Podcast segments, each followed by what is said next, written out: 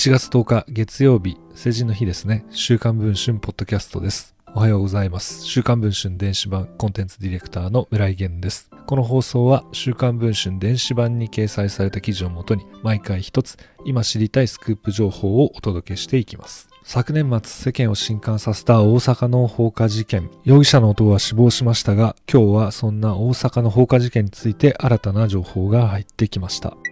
大阪北新地の心療内科クリニック放火され25人が死亡した事件の容疑者谷本盛夫谷本自身も昨年12月30日に入院先の病院で死亡し本人の口から犯行に及んだ理由を聞くことはできなくなってしまいました。谷本は2008年に離婚し2011年に長男を出刃包丁で刺して殺人未遂容疑で懲役4年の実刑判決を受けています。同じ刑務所に収監されていた2人の受刑者が週刊文春の取材に応じ、その素顔を語りました。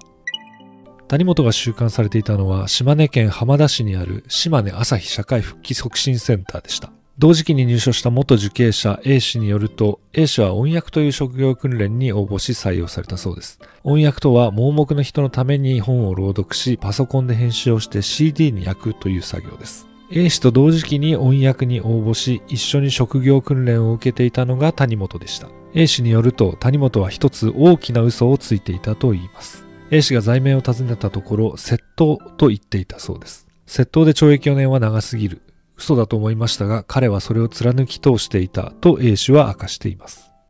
さらに、隣の席で職業訓練をしていた別の受刑者 B 氏は、谷本が別れた妻への未練を語っていたと証言しています。B 氏が谷本に出所してから何をしたいんだ？と聞いたところ、谷本はとにかく嫁さんとよりを戻したいんや、と答えたと言います。B 氏がちゃんと話して折り合いをつければいいと言うと、谷本はそうそううまくいかない、連絡がつかないんや、と弱気で随分と悩んでいる様子だったと言います。しかし結局、出所後も谷本と元妻との復縁は叶いませんでした。そして孤立した空白の6年間を経て、昨年12月17日、谷本は犯行に及んだのでした。